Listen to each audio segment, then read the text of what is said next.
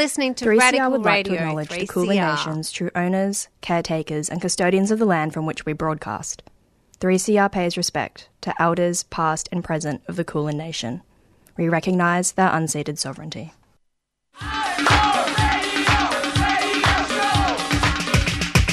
This is 3CR Breakfast. Oh, yeah. Alternative news, analysis, and current affairs. Monday to Friday, 7am till 8.30am. Only double. Clap your hands.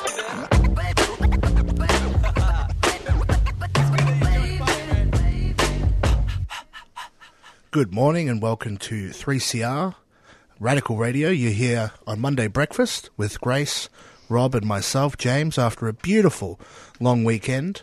How was your long weekend, Rob? Really, really good. Uh, good morning, everybody. Um, yeah, just you know, three days of enjoying the sun and enjoying the grand final. Yeah, How was your weekend, James? I was pretty pretty much similar. I I, I every every spring I forget how nice it is when the weather gets hot. Mm. Every every weekend, every time. Yeah, But the grand final was great. The NRL grand final was great as well. Yeah. Had a lot of good times. Great classic hits. How about you, Grace? Hi everyone. Sorry, um, alright. having a bit of a cold today, Oh no. so my voice seems a bit different. But yeah, um, I was resting pretty much the weekend because I wasn't feeling too well. Mm. Um, had a bit of yeah sickness and and everything. Yeah. I feel like the because of the weather change, it keeps getting Yeah. me Yeah. cough and flus. So yeah, Mm. It always does that, doesn't it? When the weather changes, my body goes nuts. Yeah. I don't know why it is. yeah. Must be the pollen or something. Who knows? Yeah. I'm not Mm, sure why. Yeah. yeah. happens to me all the time. That's all Mm. good. So we've got a we've got a pretty big show for you today. We've got a number of things going on. Um, we've got Grace. You have an interview with Isabelle Reinecke, the founder of Grata Fund. That'll be great. Yeah, we're going to be speaking to her about her newly released book called Cutting Power. So it's going to be talking about democracy, law, and public interest in Australia. and Mm. she wrote this book because it, she thought it's timely in this t- point of time on why we need to rely on the law when it comes to holding people accountable in Australia. So yeah, Oh, looking forward to that. That's spicy. That's gonna be big. That's spicy. Then after that, we're going to play an excerpt from the uh, No Seismic Blasting rally that the Extinction Rebellion held in the Otway Basin on the 15th of September, which I was listening to it before, and it gives me a little bit of hope hearing these people at this rally talking about how angry they are. Mm. They're out there doing something. And just to hear the sounds of a rally, of a protest, Yeah. through your headphones. It just makes me happy. so we're going to hear from that, and then Rob, we've got a we've got an excerpt on the housing plan. Yeah, so last week I, I spoke with uh, Harry from the Renters and Housing Union. Um, now that sort of the housing the housing plan from Victorian Labor has come out, and we've had some time to like let the dust settle, and we've you know had time to really like comb through it and see what it means potentially for the state. Um, anyway, we sat down and really got into it. Awesome. Housing's big, It's a big one. and uh, it affects all of us because we all live in houses. Yeah. Um, so I'm looking forward to that. Uh, we'll jump to a few headlines. Mm. Um, I'll go first. Uh, it looks like inflation is on, on an uptick. So, to the Guardian, um, inflation upcre- uptick increases risk of another RBA interest rate rise, economists say. So, Australia's inflation rate apparently has picked up again, increasing the risk that households will need to endure yet another rate rise before Christmas. Most traders and economists expect the Reserve Bank Board will keep the official cash rate steady at 4.1% when they gather on Tuesday, but that, that outcome is not set in stone, and the meeting has the potential to surprise.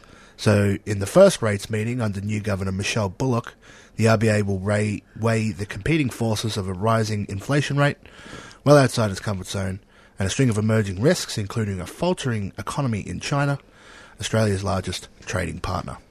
So just be mindful. It might go up again. That's not good. No.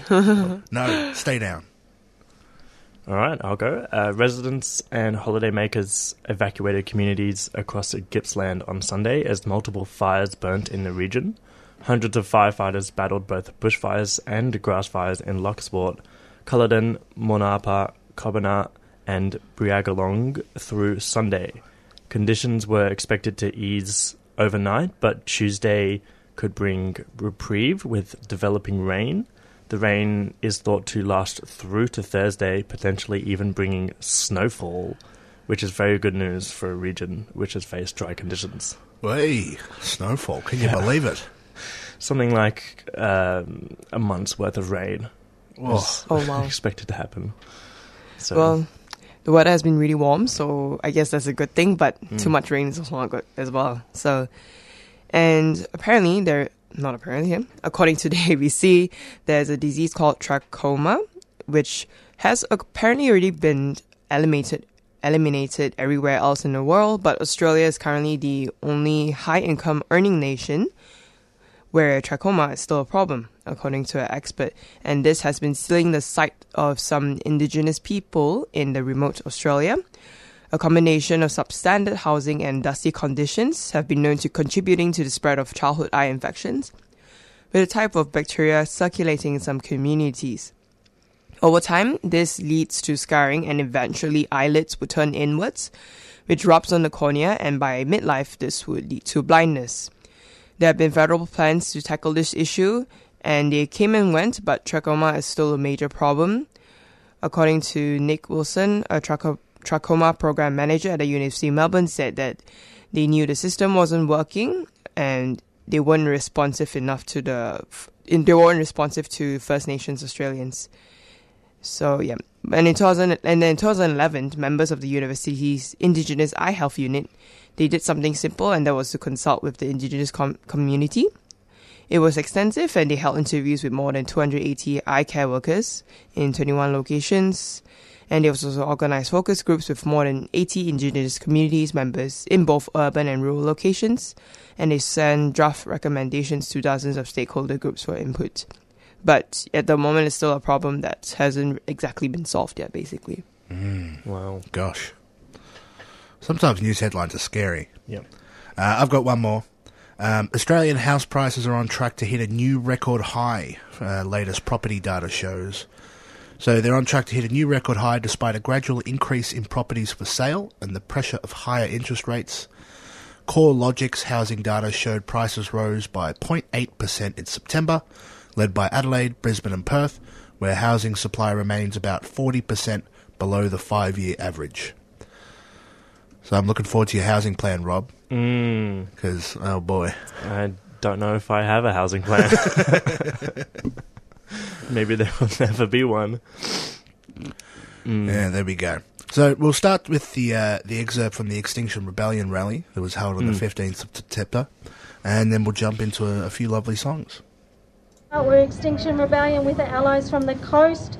My name's Kat, and I'm, I'm here because basically we're, we're, we're pretty enraged. We're enraged that, you know, this late in this planet saving game, we are here, we have to be here to talk about looking for more gas when it's plain that our future depends on not using any of that gas. So this goes from being really a bloody mad thing to a really bad thing when looking for that gas is completely damaging and devastating to all marine life from the tiniest zooplankton plankton to the to the mightiest whale.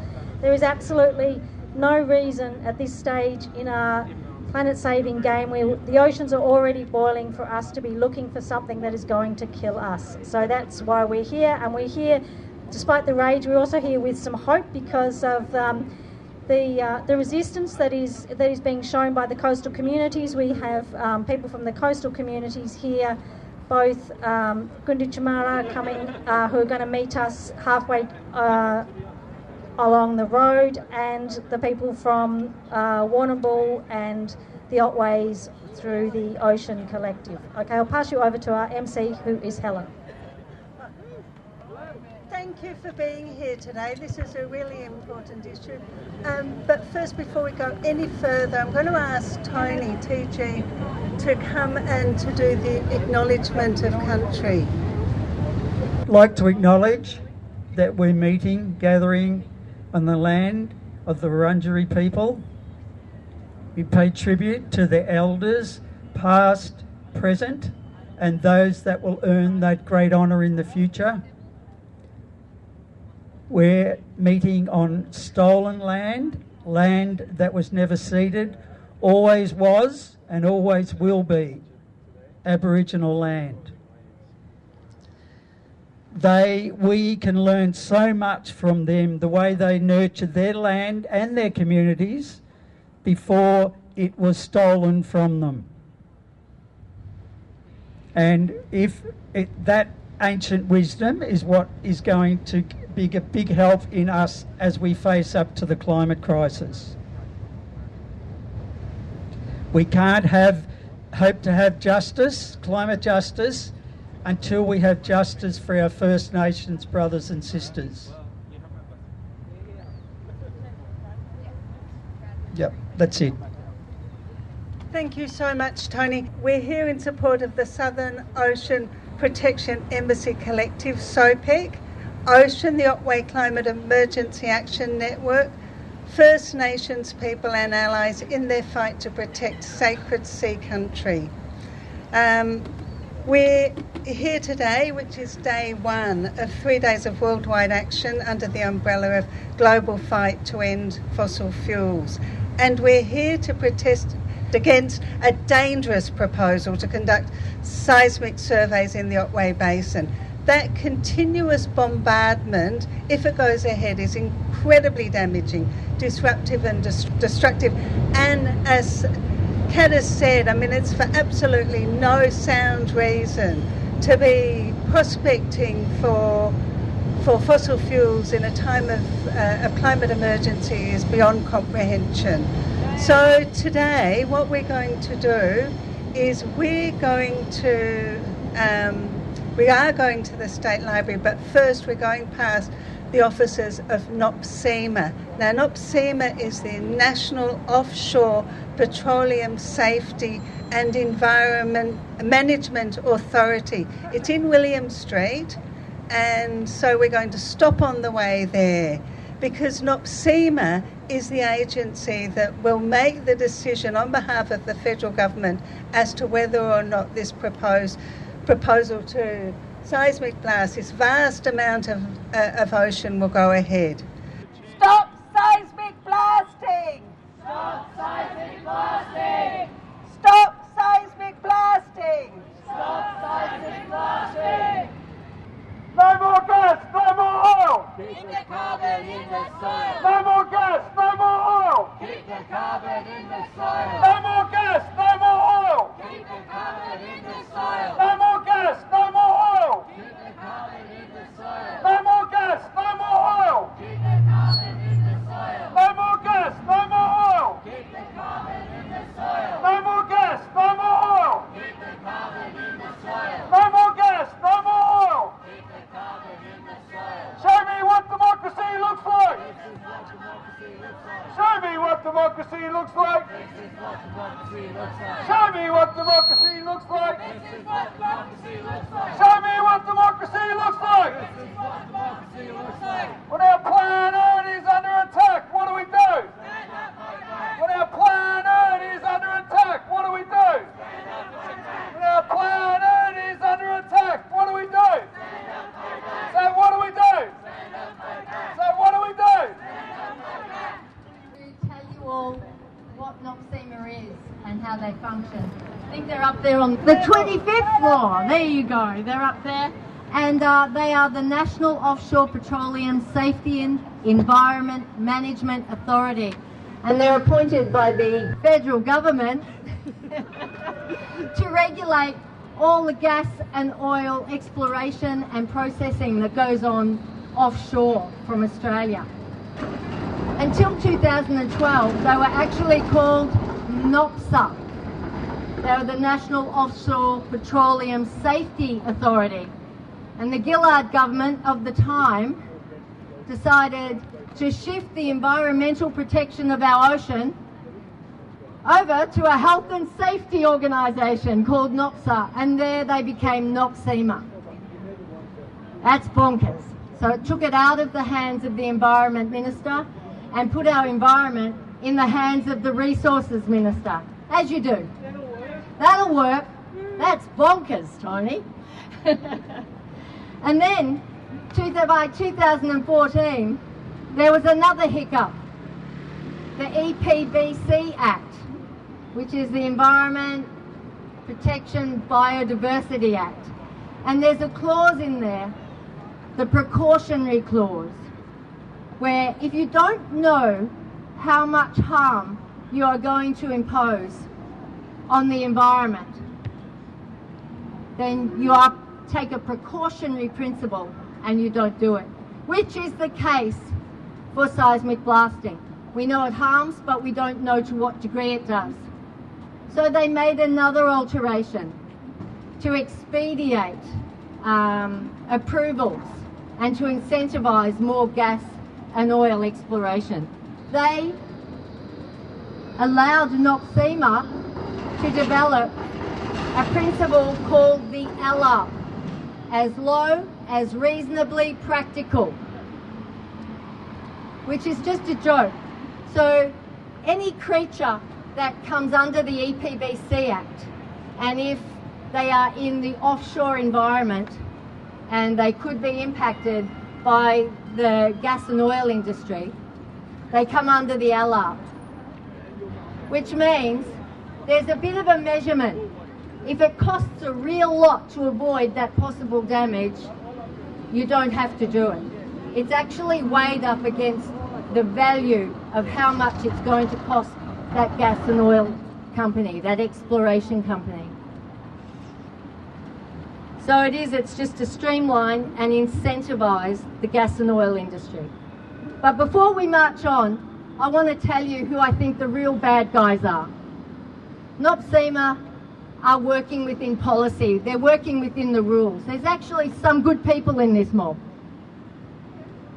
It's NOPTA, the National Offshore Titles Administrator, that comes under Madeleine King, under the Resources Industry and Research. They are the ones that are releasing these titles, allowing these permits. They are loading the gun and firing it and not NOPSEMA are actually trying to deal with the fallout.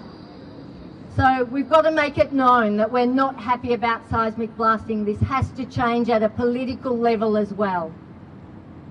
I think that's all I've got to tell you. Um, yeah, that'll do. Thank you. Thanks so much, Lisa. And now uh, I'd like to ask Tony to come back up and to say a few more words. Tony Gleeson. Thanks, Helen and Lisa. Right, so it's yet another attack on democracy in Australia. These, I think there were, correct me if I'm wrong, Lisa, but there were thousands of submissions went in, 30,000. So we'll see uh, just exactly how much of a control the fossil fuel psychopaths have on NOPSEMA when they make their decision, which is imminent. It's so good to see so many people here today, and I reckon we've probably got four, four different generations. And if you look back through history, that, that is really rare for that to happen. It's something we've got to build on. Right? We all share the atmosphere, and we've got to share it up. We've got to look after it together and it's going to take some looking after because the fossil fuel psychopaths aren't used to being told no.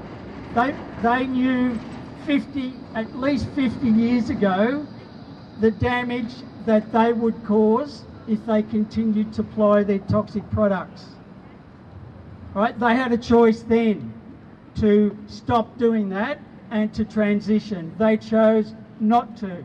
They bought scientists to, say, to create doubt and left a lot of people thinking that there was a debate around this.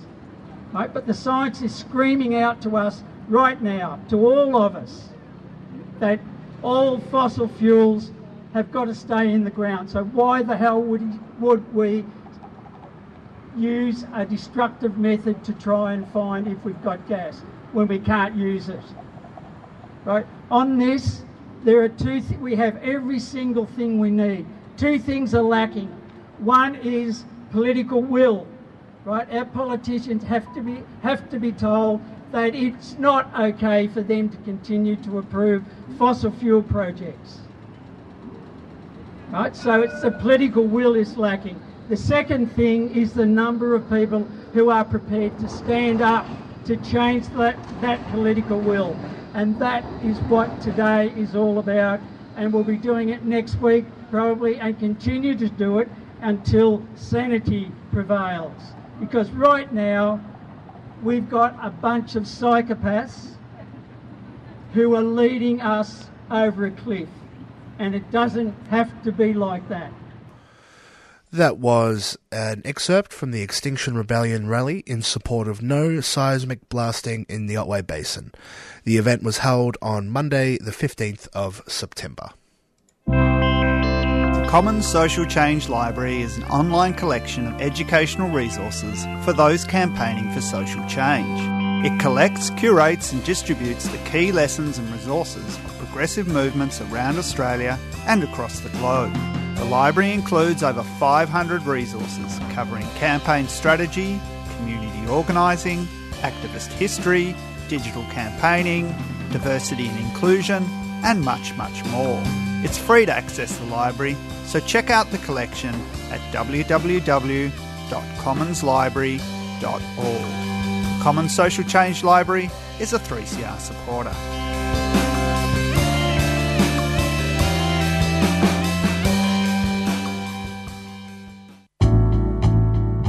You all out there? Let's join the National Day of Action to stop black deaths in custody. 1 pm Saturday, the 7th of October, at the State Library of Victoria. We need to implement the recommendations from the 1991 Royal Commission into Aboriginal deaths in custody now. you say you respect country and you believe in black justice, then you turn up because we have an opportunity on the 7th of October to push this government to implement recommendations that will keep our people alive. For more information, go to blacksovereignmovement.com. That's B L A K sovereignmovement.com. Black Sovereign Movement is a 3CR supporter.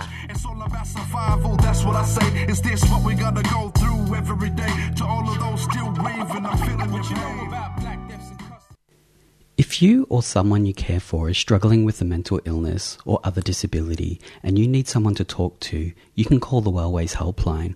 Wellways Helpline is a volunteer support and referral service that provides information to people experiencing mental health issues or other disabilities, as well as their family, friends, and carers. We're here to talk if you are feeling socially isolated, seeking information about mental health or mental health services, or just need someone to talk to. As a peer based service, everyone working at Wellways Helpline has a lived experience of mental health issues or disability. Wellways Helpline is a national service and operates Monday to Friday, 9am to 9pm, excluding public holidays.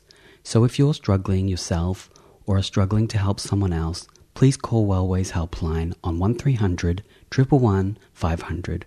That's 1300 111 500. Wellways supports 3CR. You're on 855 AM 3CR, Monday Breakfast with James, Rob, and Grace. We're going to take a little minute to talk about the elephant in the room after the weekend, which was the grand final and Collingwood Mm. winning. Mhm. Now, as a station based in Collingwood, that's a difficult thing when Collingwood wins because everyone gets a little bit silly, and the Collingwood fans come out and they they let us know that they won.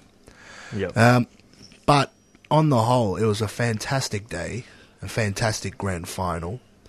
A few contentious umpire calls at the end of the game, but, but Mm. we won't we won't speculate too hard on that. Mm. Grace and Rob, did you watch the grand final?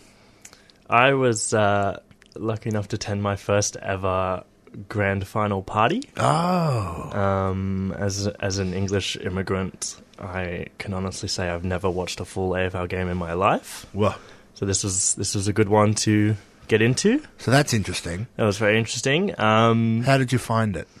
I loved it. It was really good Yeah. energy. Um, I was thinking a lot about you know the community that is involved in sport and how it's especially events like this, having a long weekend is a lot about community and just getting some friends together, getting your family together, whatever it is, and just having a good time. Watching That's the beauty of it. Um, but uh, as as you were saying before, as one of the people at the party was uh, an AFL umpire. Oh, really? So she was, you know, like uh, whenever the referee would Yeah. referee um, would make a call that you know they were all in there being like, no, like I wouldn't have done that, and it was, it was very interesting, very interesting now, to see. Now that's hot inside. it's pretty hot inside. What about you, Grace? Well, I'm unfortunately not, I'm not a sports person, so and considering I was sick, so that's one of the reasons why I just stayed in Mm. in at home during the weekend. Although I know Yeah. it's such an important day, but yeah.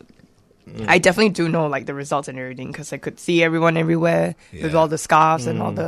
the the hats and everything. So um, definitely could tell who is the most favorite one here Yeah. around in Melbourne.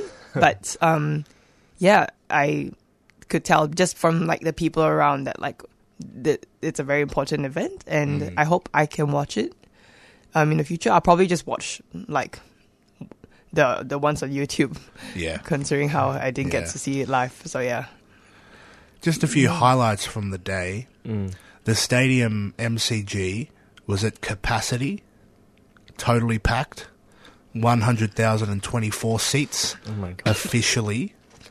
Now, there are rumours that there are a lot more people in there than that Yeah. because there's standing areas where they just throw everyone who doesn't have a seat. Mm. And apparently, there might have been more than 100,024. Wow. So that is phenomenal. Jeez. There's a there's a strange thing going on like post COVID where everyone has kind of rediscovered their love of football because COVID was mm. such a trying time and you couldn't go to the games and you watched it on TV and there was no crowd noise because there was no crowd Yeah. and it was just a weird time for football and sport in general. And now this is probably the first season back where it's been properly non-COVID restricted. Mm. And the crowd capacity has been the biggest ever. Uh, there's more people attended a game this year, and more people watched football games than in history. Mm. I don't know the exact numbers, but Yeah. it's a lot of people. As you know, like you also host the the Sporting Record, James. Do you have you noticed a difference in kind of the demographic of the crowd since COVID? Oh, that's a good question. I think there. I think this is in due in line with the rise of AFLW as well. Mm. There are a lot of people who used to feel excluded from the men's game Mm. who are now getting more involved than ever. Mm. So I play in the Pub Football League, which is an all gender football competition. Mhm. And that's a place where people who've always felt excluded from the binary systems of sport, you know, Mm. men and women, and they come to pub footy, and all of a sudden they can be exactly who they want to be and play sport in a really safe way and Mhm. get that community. And I got involved with that this year, and I'm seeing so many people who have always kind of loved football, Mm. but never allowed themselves to get into it to protect themselves. Mm. And now they're really getting into it. There's a there's a climate of acceptance and diversity that's really going. Wow. And that's that's not to say that the men's competition is perfect. It's far from that. There's a lot of work that still needs to be done. But I think on that point, more and more people are feeling drawn to sport Yeah. for that community aspect you talked about. Mm. My favourite thing about the grand final day is me and a bunch of my friends all get together and put the TV on and then just eat party pies and stuff and talk. and then, oh my God, something happened in the football. And then we talk again. You Yeah. know, it's beautiful. Mm. Yeah, I think one thing about having a passion and love for something is a great way to get the community together, and it shouldn't be something that hinders judgment and. Uh, sorry, it Mm. should it shouldn't be hindering people from l- looking and loving and enjoying what they want to lo- Mm. enjoy and play for. So yeah, I guess Mm.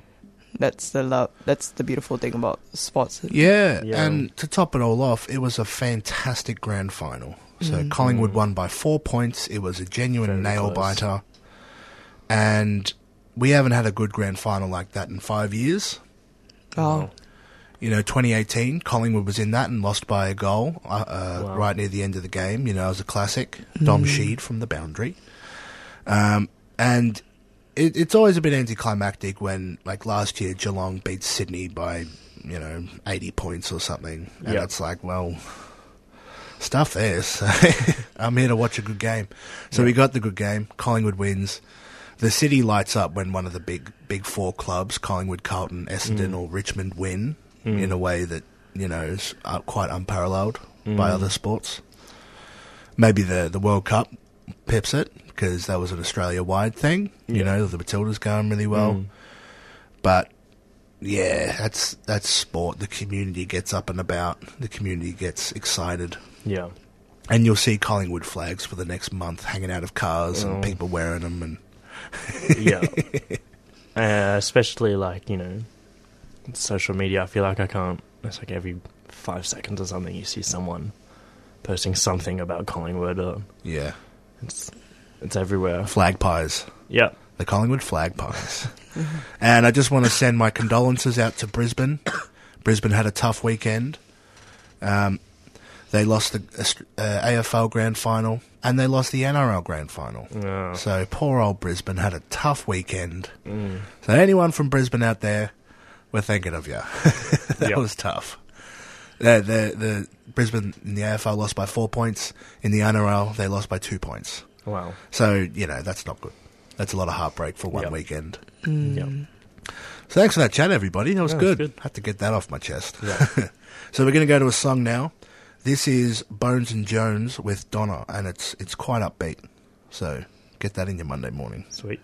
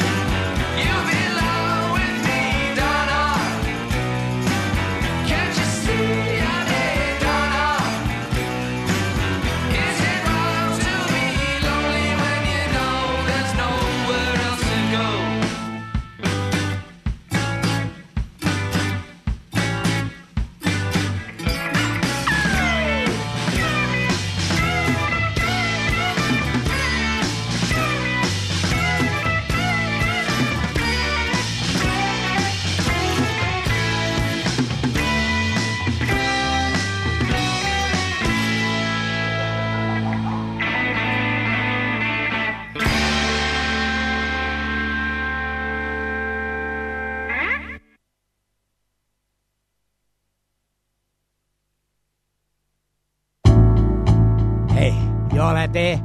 Let's join the National Day of Action to stop black deaths in custody. 1 p.m. Saturday, the 7th of October, at the State Library of Victoria. We need to implement the recommendations from the 1991 Royal Commission into Aboriginal deaths in custody now.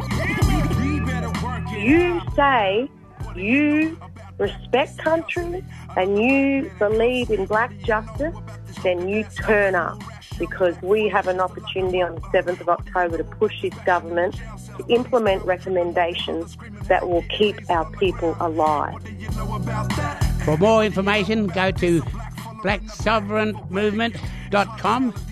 That's P L A K sovereignmovement.com.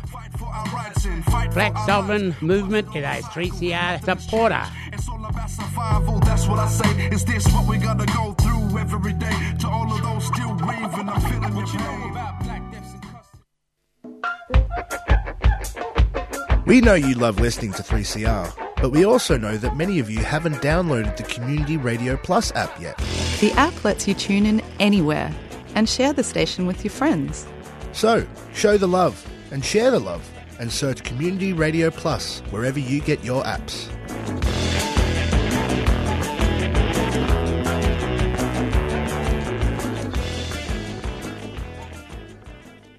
Welcome back to 3CR's Monday Breakfast, 855 AM. That was Donna by Bones and Jones just before those ads there. Um, now we are going to move to hear my interview with Harry Millward, who is a delegate from the Renters and Housing Union. Um, we spoke last week to talk about Victorian government's housing plan that they re- released recently.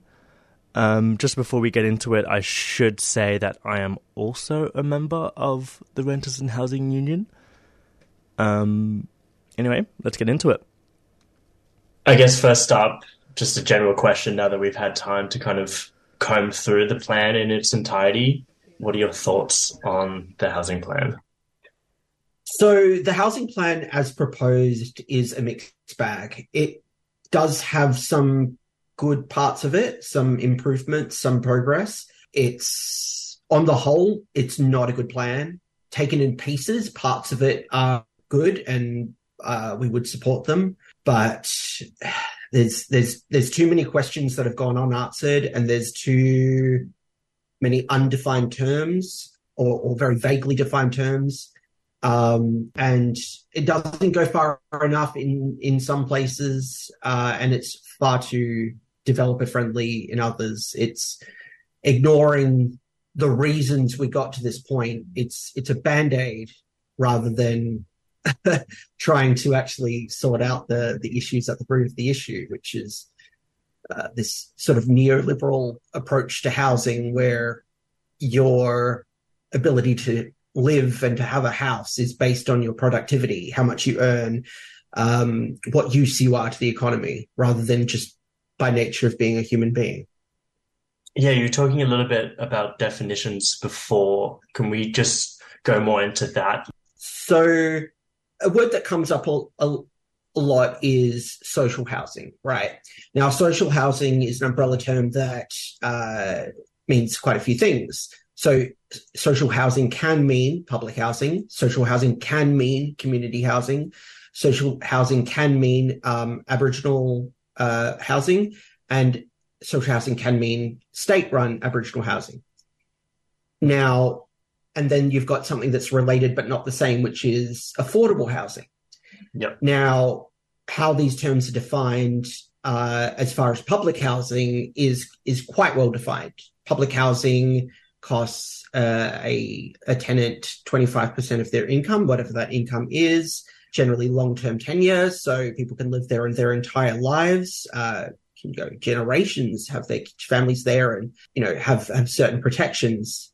Whereas when we're talking about community housing, community housing is 30% often, possibly more, uh, depending on whichever community housing provider you get.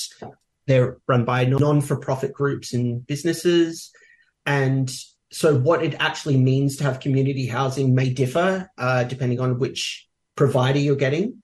And it's not the same across the board. Now, when we're talking about affordable housing, I, I, I asked directly for a definition of affordable housing, um, and it's legislated to be the most vague of terms what what is affordable housing? I don't know.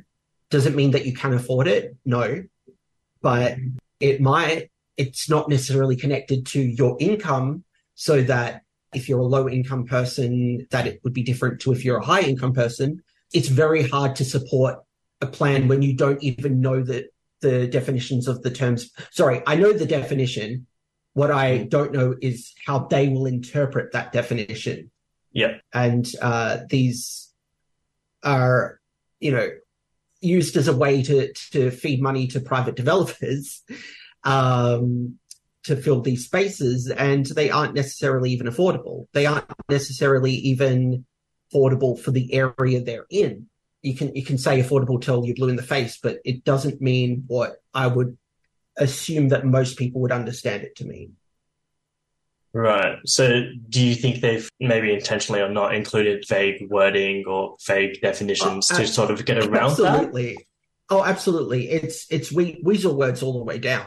If if- if you're talking to someone who is using the term social housing to distract from the idea that you're turning places that were formerly 100% public housing into a mix of like public housing with community housing and some private housing and some affordable housing. You know they might say oh the number of social housing will remain the same the same number. But what does that mean? Does that mean the same number of public housing? Does it mean that the the proportions have shifted to more towards community housing which as a general rule is uh, offers less protections and is less affordable than public housing so it's it's it's very much seems to be a way of avoiding accountability for the actual legislation or actual planning they're doing.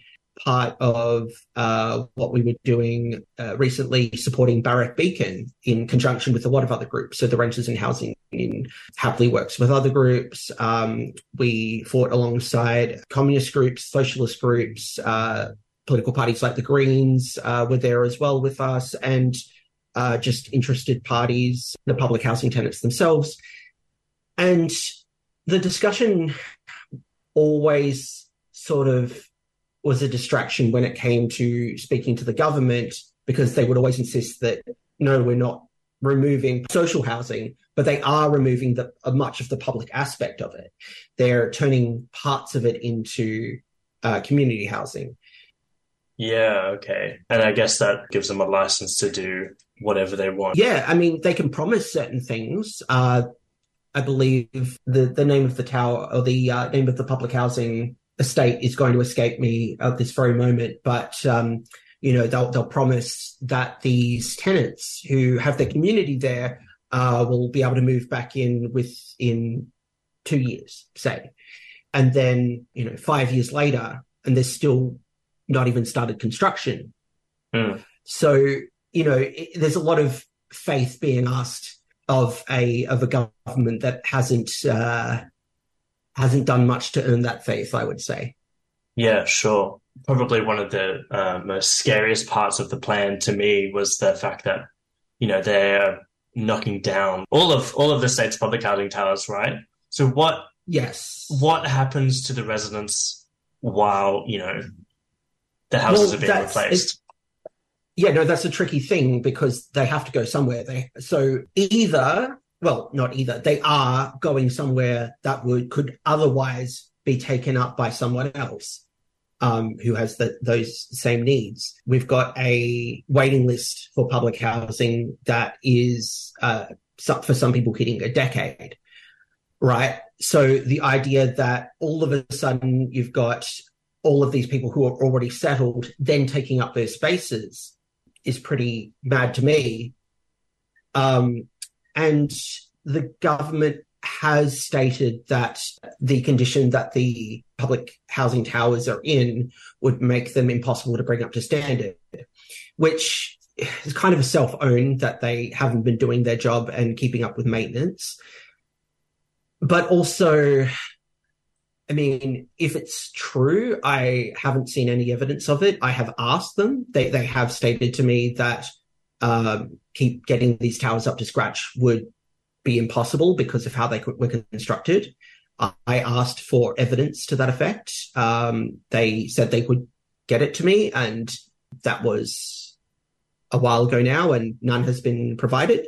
Uh, so I can only, uh, without that information, I can only assume that the the advocates to keep these public houses are correct, that they could be retrofitted to uh, be raised to standard. Um, and until I see that evidence uh, that dem- demonstrably says otherwise, I, I have to assume that they are just using that as an excuse to reduce the responsibilities in the housing sector, which seems to be what this is all about. The the slow decline of uh, of public land for public good um, into a neoliberal nightmare where uh, you know what isn't privatized now, like electricity was privatized, public transport was privatized, housing is being privatized.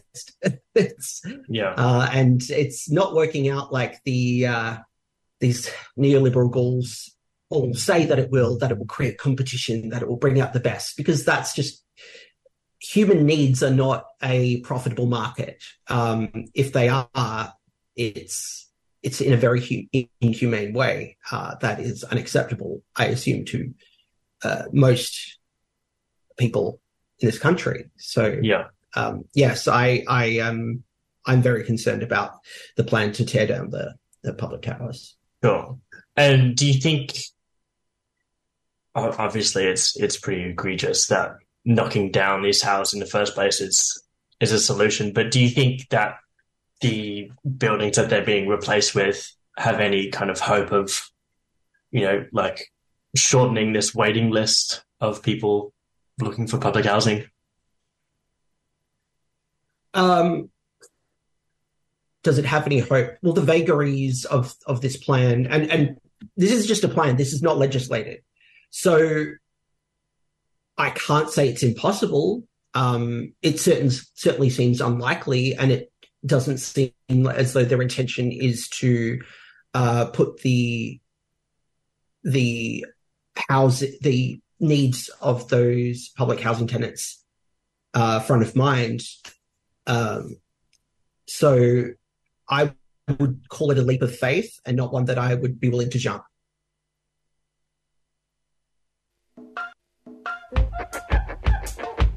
We know you love listening to 3CR, but we also know that many of you haven't downloaded the Community Radio Plus app yet. The app lets you tune in anywhere and share the station with your friends. So, show the love and share the love and search Community Radio Plus wherever you get your apps.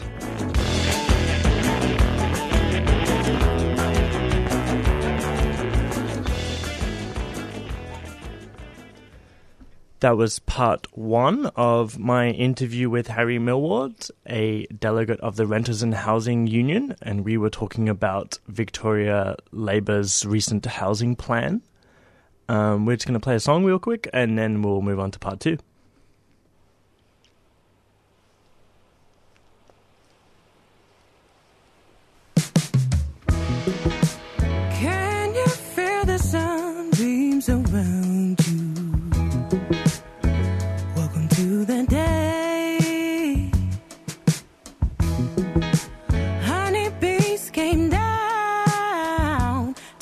Their love.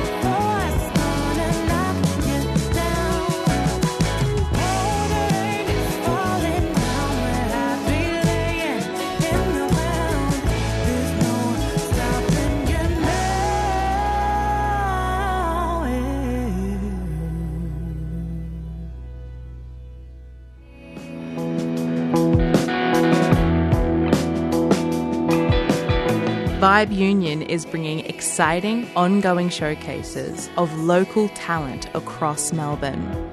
This creative collective provides a supportive platform to upcoming artists, hosting poetry open mic nights, intimate singer songwriter evenings, and hip hop showcases. Head along to one of their events for a welcoming night of creativity, or see how you can get involved at vibeunion.com.au.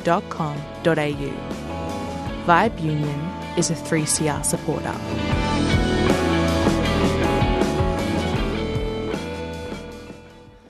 Welcome back to Monday Breakfast on 3CR. That was Sunflower by Squid Nebula that you heard just before that ad there. Uh, now we're going to listen to the second part of my interview with Harry Harry Millward of the Renters and Housing Union. He's a delegate there. Um, let's get into it. Let's move on to talk about, you know, the kind of attitude of just simply building more houses to fix the state's. Yeah, this is um, this is an interesting one. Um, it's it's often cited by the government that the the the way out of the housing crisis is more stock. Is completely incorrect. Uh, you can build uh, ten thousand luxury apartments that no one can afford, and that doesn't actually help anybody. So the type of housing that we're building is vitally important. We have the housing infrastructure right now to, if not end, at least reduce the housing crisis to a much more manageable state.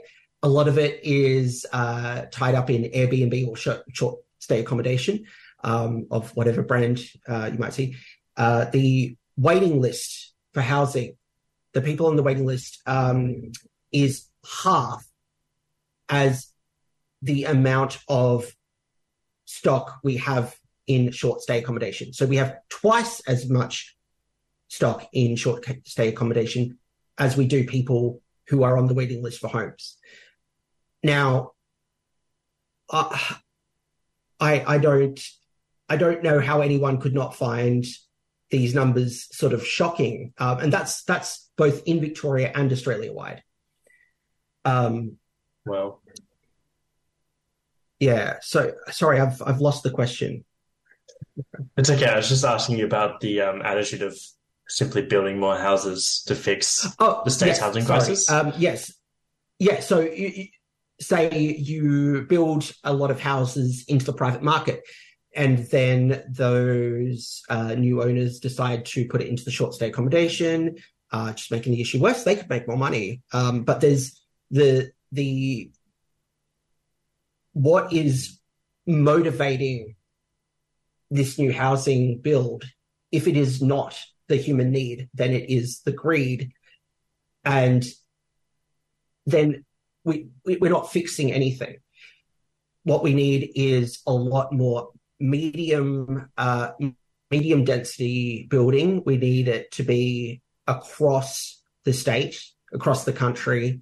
Um, we need far more public housing that will not just push all those in the most vital of need into public housing, but have it as a wider community for all of those who want to live in public housing.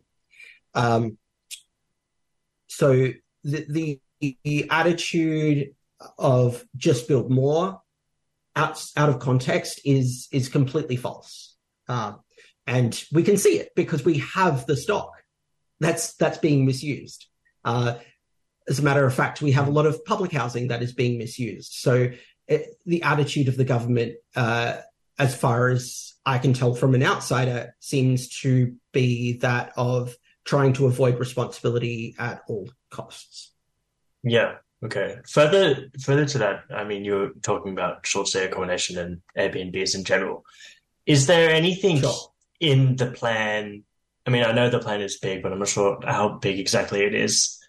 Uh, is there anything in the plan that says or will stop these houses being built from just being turned into Airbnbs? Uh, not, not as far as I'm aware. Um, obviously, uh, that those, those which are designated as uh, community housing or affordable housing or uh, build to rent um, would not be able to be turned into um, Airbnbs, but um, the mention of short stay accommodation within this plan is, uh, I believe, a 7.5% levy. Um, without further regulation, I can't imagine this will be doing much good. It's it's not a huge amount for a very profitable business, for a very profitable business that uh, takes a huge percent of the profits and uh, for doing very little. Um, and uses those homes that can remain empty for so much of the year and they're still making more right so um sorry uh could you repeat the question I was just asking you about um, if the plan if the plan mentions um, short stay any- accommodation. Um, yeah, so sorry yes so okay. it does mention short short stay accommodation um and, and there is a 7.5% levy. Um the the renters and housing union uh has believes that this is not close to enough to curve this huge problem. We need regulation and we need it a long time ago. Um uh, the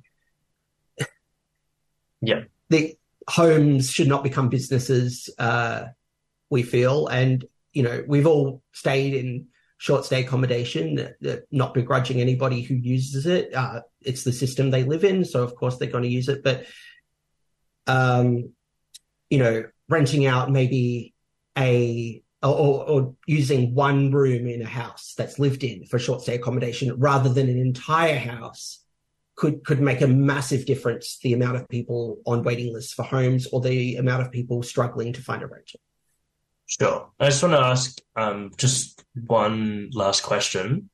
Um, I haven't really seen much discourse. I know, I know the plan mentions that it's going to kind of um, change how planning for building works. Mhm. What what exactly does that mean? Um, again, uh, uh, there's a lot of vague terms uh, around this plan. Um, we, I mean, I'm generally supportive. We are generally supportive of um, raising the uh, minimum requirements for building. Um, obviously, well, it's sort of a just a general belief now that uh, new homes aren't built as well as old homes. You'll get a home a long time ago that is built a lot better, that lasts a lot longer. Um, uh, so that I, I would say that that's probably possibly a positive out of it, um, although it doesn't it doesn't go far enough,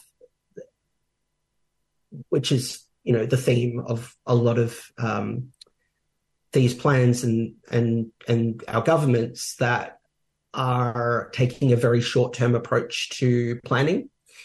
Um, you know, they'll say that this uh, this plan goes up to 2050, but it doesn't really add much stock that is needed. Um, so it, it it seems to be more about selling the government and taking pressure off criticism than it does about actually doing anything in the short, medium, and long term. Awesome. Thanks, Harry. Um, no worries. That's everything. Well, can I just say uh, thank Yeah. you? Uh, and also, uh, if you want to get in the fight into the fight for housing justice, please join the Renters and Housing Union at rahu.org.au. That's r a h u.org.au. Thank you so much. 3CR is about community, and we welcome your participation at the station. 3CR is open to a wide diversity of volunteers and is a great way to connect with Melbourne's activist community. Have you ever thought about volunteering, doing a reception shift, getting a program on air? Training in radio skills or contributing to one of the station's committees. There are many ways to be involved at 3CR. To find out more, go to 3cr.org.au and get in touch.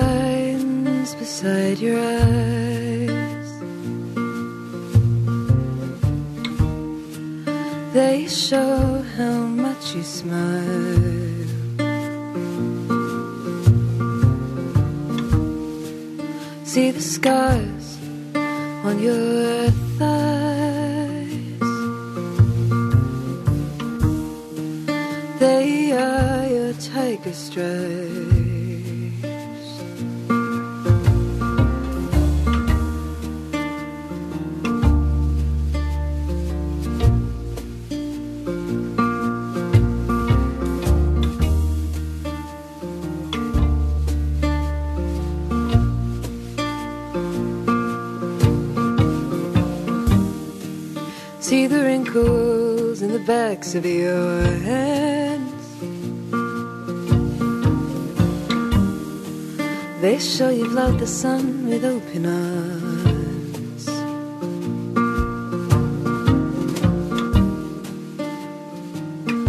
See the furrow in your brow.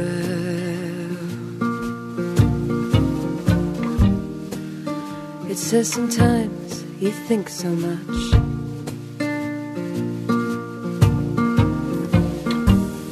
Sometimes you don't breathe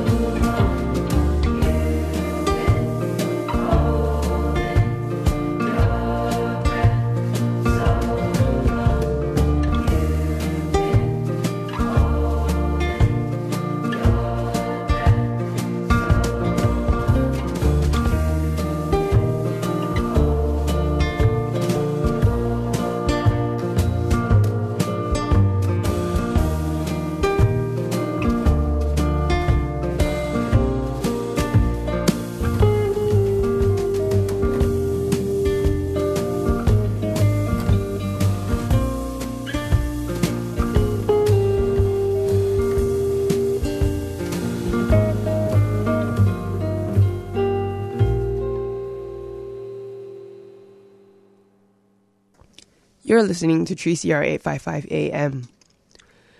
We're going to be diving into a conversation with James McKenzie from In Your Face.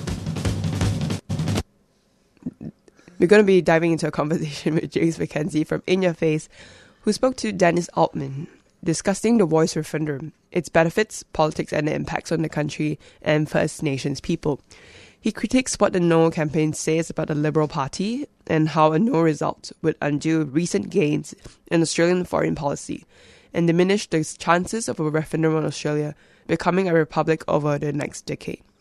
You've been an activist in the LGBTIQ space for, for decades. What parallels can we draw between the campaign around marriage equality and other campaign around the voice?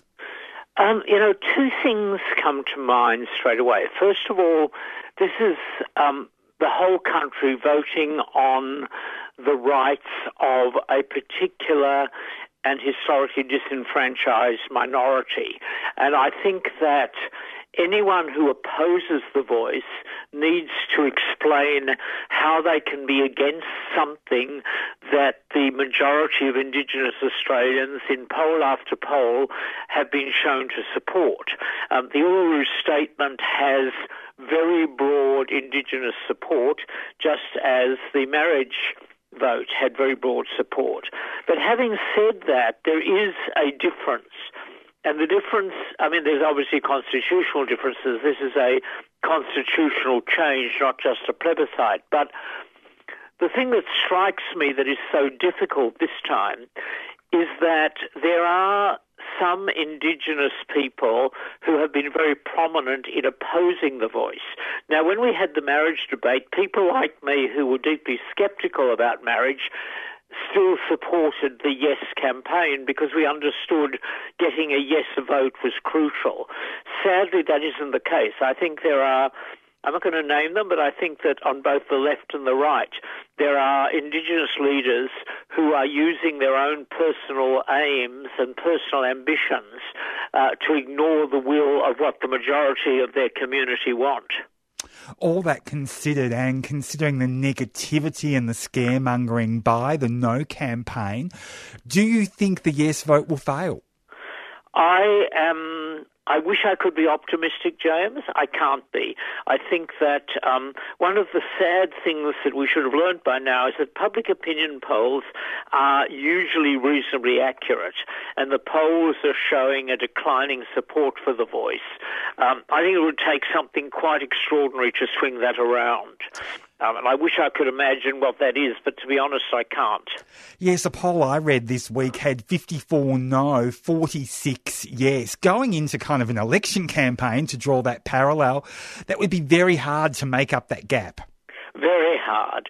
Look, I think that what might happen, and the one place where one can be perhaps slightly optimistic, is that a number of people who are unsure will either not bother to vote or will turn up and effectively cast uh, an abstention, which would just mean they'll turn up, cross their name off the roll, and put in a blank ballot paper. I think that is possible. Dennis, why is the voice so important?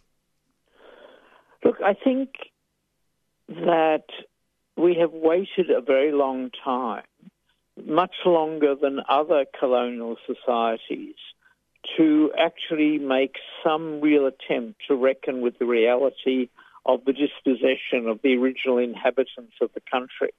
Um, this is something that has been developed now over a long period of time that culminated uh, a few years ago in the Uluru Statement from the Heart, which is a quite remarkable document and which people who are hesitating should read before they start telling us how terrible the voice is.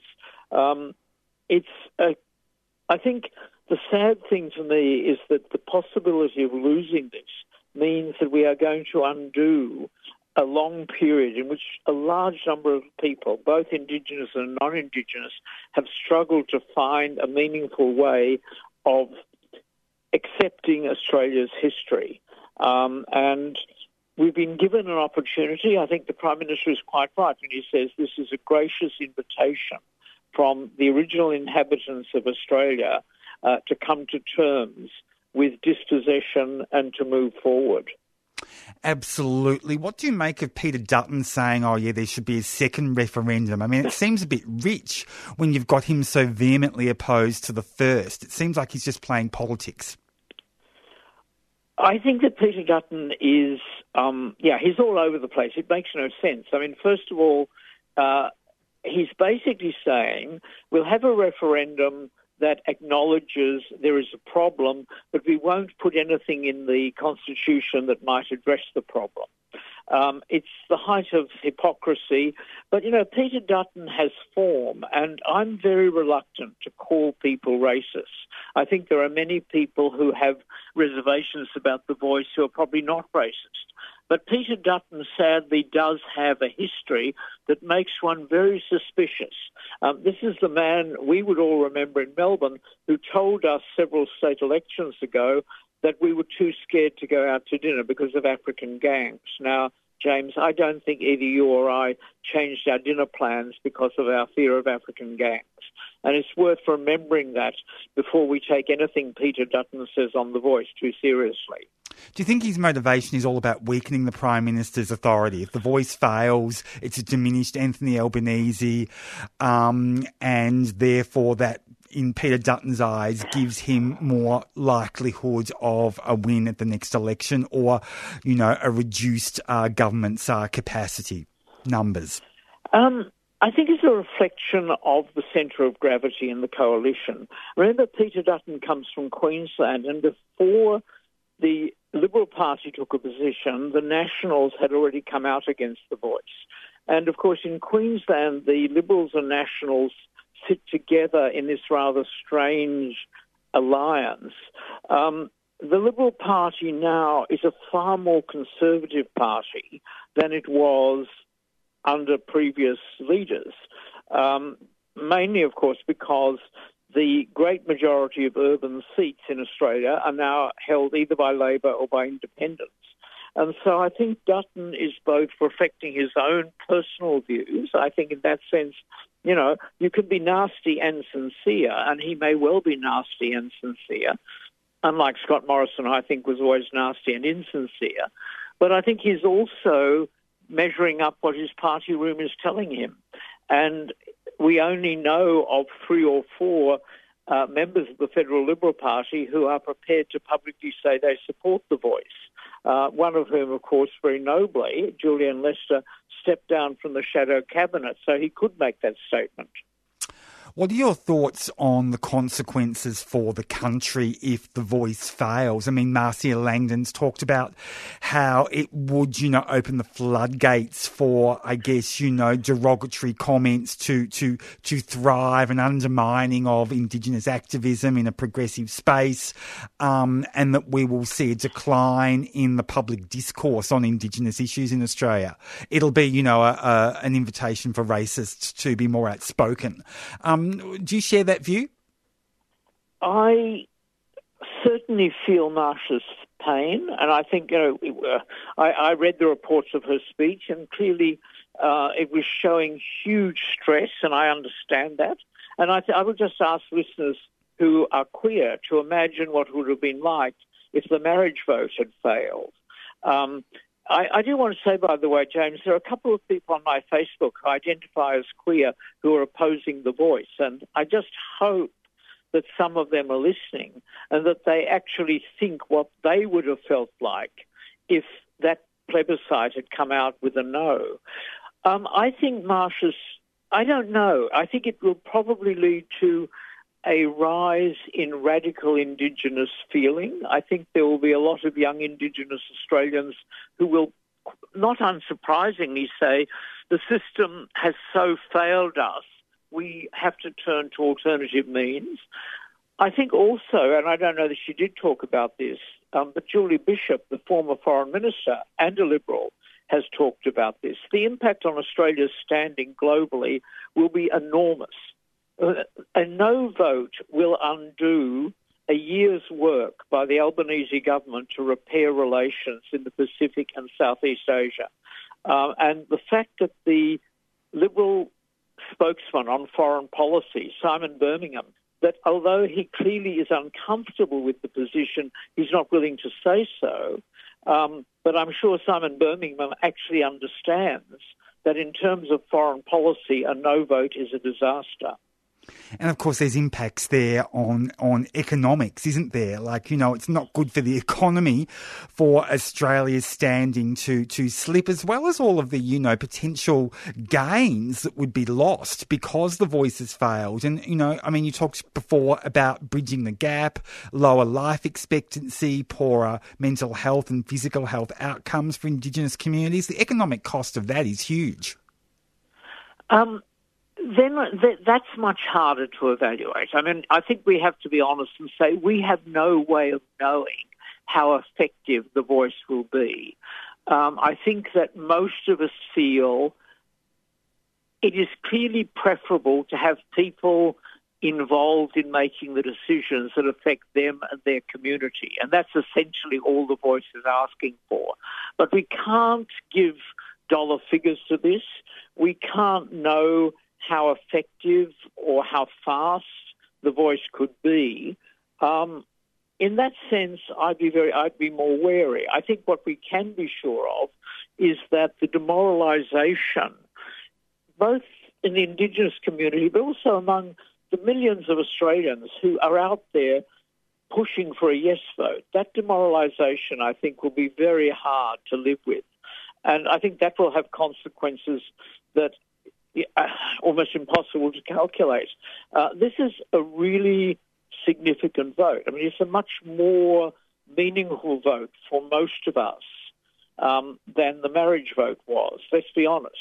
Um, nobody's life was going to be fundamentally changed by being legally able to marry. I know people will get angry if I say that, but I'm trying to draw the contrast between the consequences of, as you say, the incredible gap between Indigenous and the rest of Australia to get people to understand just how important this issue is. What should the Albanese government do if the voice fails? I mean, obviously they can still have an advisory body, it just won't be in the constitution. Uh, yes, but I think that they would be very cautious. I mean, I think they have quite correctly said they can, they want to follow the spirit of the Uluru Statement. And I would be surprised if they rush into legislation. Um, what they may do, and look, I have no way of knowing this. I, I assume that there is planning going on, and one hopes they have a plan B. Um, I would imagine they would come back uh, with some set of recommendations uh, which they would take to the next election. Um, I'd also say, of course, that if the voice fails, that probably ends the debate about Australia becoming a republic for the next decade or so.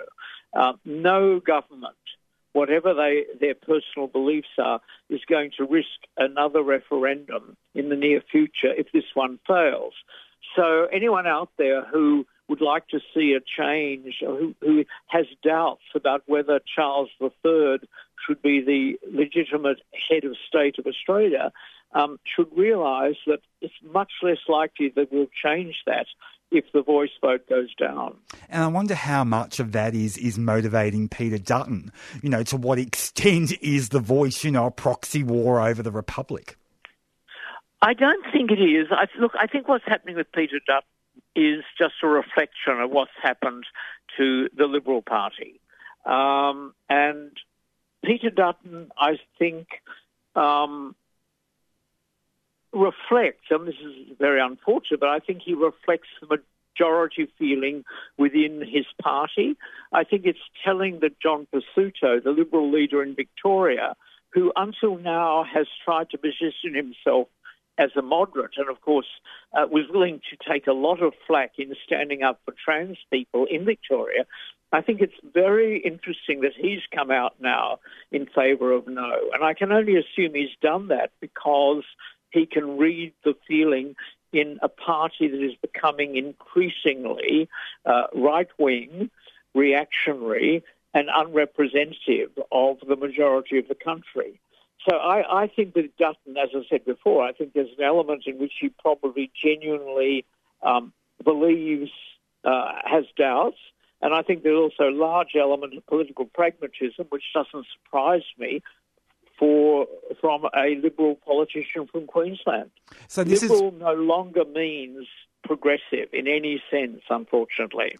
It's pretty, you know, it's it's it's terrible, isn't it, that their own culture war within the Liberal Party, you know, um, is being used uh, on such an important issue for Indigenous Australians and for the country as a whole.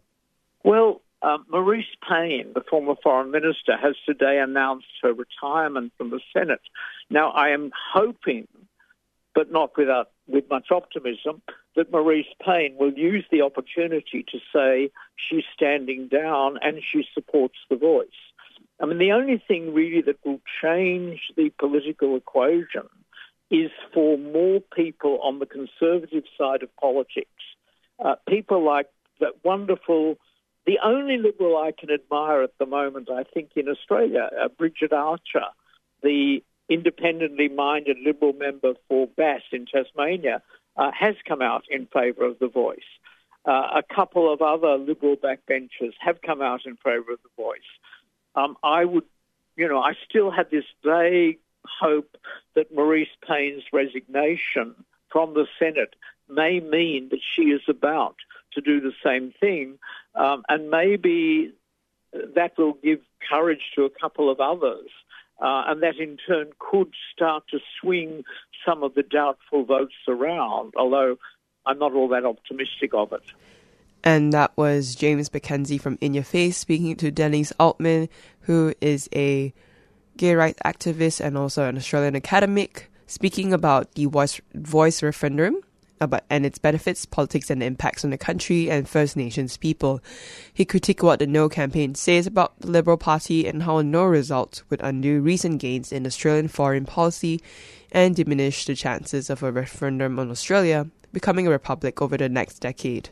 You can catch In Your Face on every Friday from 4 to 5 p.m., which discusses and explores LGBTQ, LGBTIQA plus issues with interviews, music, and commentary. And there will be a National Day of Action on this this Saturday, 7th of October, which is about soft black deaths in custody. It's happening at 1 p.m. For those in Melbourne, it will be at the State Library. And for those at Perth, Boorloo, there'll be Hyde Park. At Gadigal, there'll be also at Hyde Park. And for those in Eugene, that will be King George Square. And for those at Kaurna, Adelaide, which that will be at Victoria Square. Yep, so you just remember it's at 1 p.m. Saturday, this Saturday, 7th October. It's a National Day of Action. For those in Melbourne, it will be happening at State Library. Hey, you all out there? Let's join the National Day of Action to stop black deaths in custody.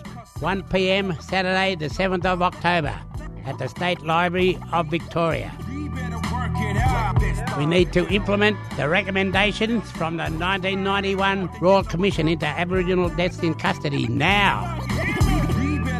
You say you respect country and you believe in black justice, then you turn up because we have an opportunity on the 7th of October to push this government to implement recommendations that will keep our people alive. For more information, go to blacksovereignmovement.com. That's B L A K sovereignmovement.com. Black Sovereign Movement is a 3CR supporter. Survival, that's what I say. Is this what we gotta go through every day? To all of those still grieving, I'm feeling what you know about black Welcome back to Monday Breakfast on 3CR 855 AM. That was a good interview. Yeah, That was a that really good was. interview, and everyone. Cheers. It was aw- awesome stuff. And what? And I guess now, what will we be looking forward to the weekend, everyone? Yeah, not Or much on not much on for my week. I'll be uh, diving into a bit of PhD work for the first time in a long time. I've taken the year Mm. off. Now I'm starting to get a little bit. Oh, I want to read that. No, I want to. I want to. Oh, I want to write a bit about that. the juices are starting to flow again, which is lovely. Mm. Other than that, just trying to avoid people who barrack for Collingwood. I think will be what I do this week. Not an easy task. If I see a flag, I'm getting out of there. I don't Well- want to hear about it. I think, well, who knows? Maybe it already died down because, you know, Mm. AFL passed. But yeah. Uh, uh, for me, it's, I guess it's about the same thing, James. I'm also just going through my assignments for the week. I'm really going to start getting very busy for this whole month. Because, yeah, the last month of my uni life. Uh, it's crazy, but Almost yeah. there. Almost done. But And then, exciting. and then the life of employment. The life of employment. Yes, that's true. Lots to look A forward full to. void of nothing. or potentially something, I don't know. Yeah. Oh, we don't know what's in the void because we can't see what's in the void. Yeah. So there might be something in there. Might be. Yeah, you never know. Yeah. What about I, you, uh, Rob? I, yeah, I don't really have much planned at all, really. I'm just hoping to stay out of the rain. You know, there's Mm-hmm. meant to be a lot of rain, maybe tomorrow and a little bit on Wednesday as well. Pretty much, actually, all throughout the week. Whoa. So, hoping to, yeah, really just stay out of the rain and probably will just be reading, reading my books, listening to music, just vibing. Yeah. yeah. Will it that's be what I'll be very doing. cold as well when it rains? Mm, Yeah. Pretty much, yeah. I'm gonna get my jackets out again. So we get a beautiful weekend of sun, and then bang, here's some rain. Cop that. A lot of rain too. Good Well- thing, good thing it was summer. Good thing it was very warm during the AFL, so that's good. Yeah, we haven't had a grand final that hot in such a long time. Mm. And mm. you can go, what a great day, but then in the back of your mind, it's also a little bit of climate change mm. happening. And you go, oh, I, should I enjoy this? You know, the eternal struggle. The eternal struggle. So you've been listening to Monday Breakfast here on 855 AM 3CR. This has been James, Rob and Grace. Been taking you through the, the week, doing a whole bunch of stuff. We're on every Monday, 7am to 8.30.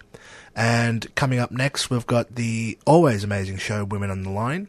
So stay tuned, stay radical, have a great week. Any last words, gang? No last words? Take it nice and easy out there. 3CR Breakfast would like to thank the New International Bookshop, Melbourne's independent radical bookstore and venue, for their financial support of this program. You can find Nibs in the basement of Trades Hall in Victoria Street, Carlton. And while you're there, check out Radical Coffee, a worker-run cooperative cafe in the courtyard. Keep up to date with upcoming events at nibs.org.au.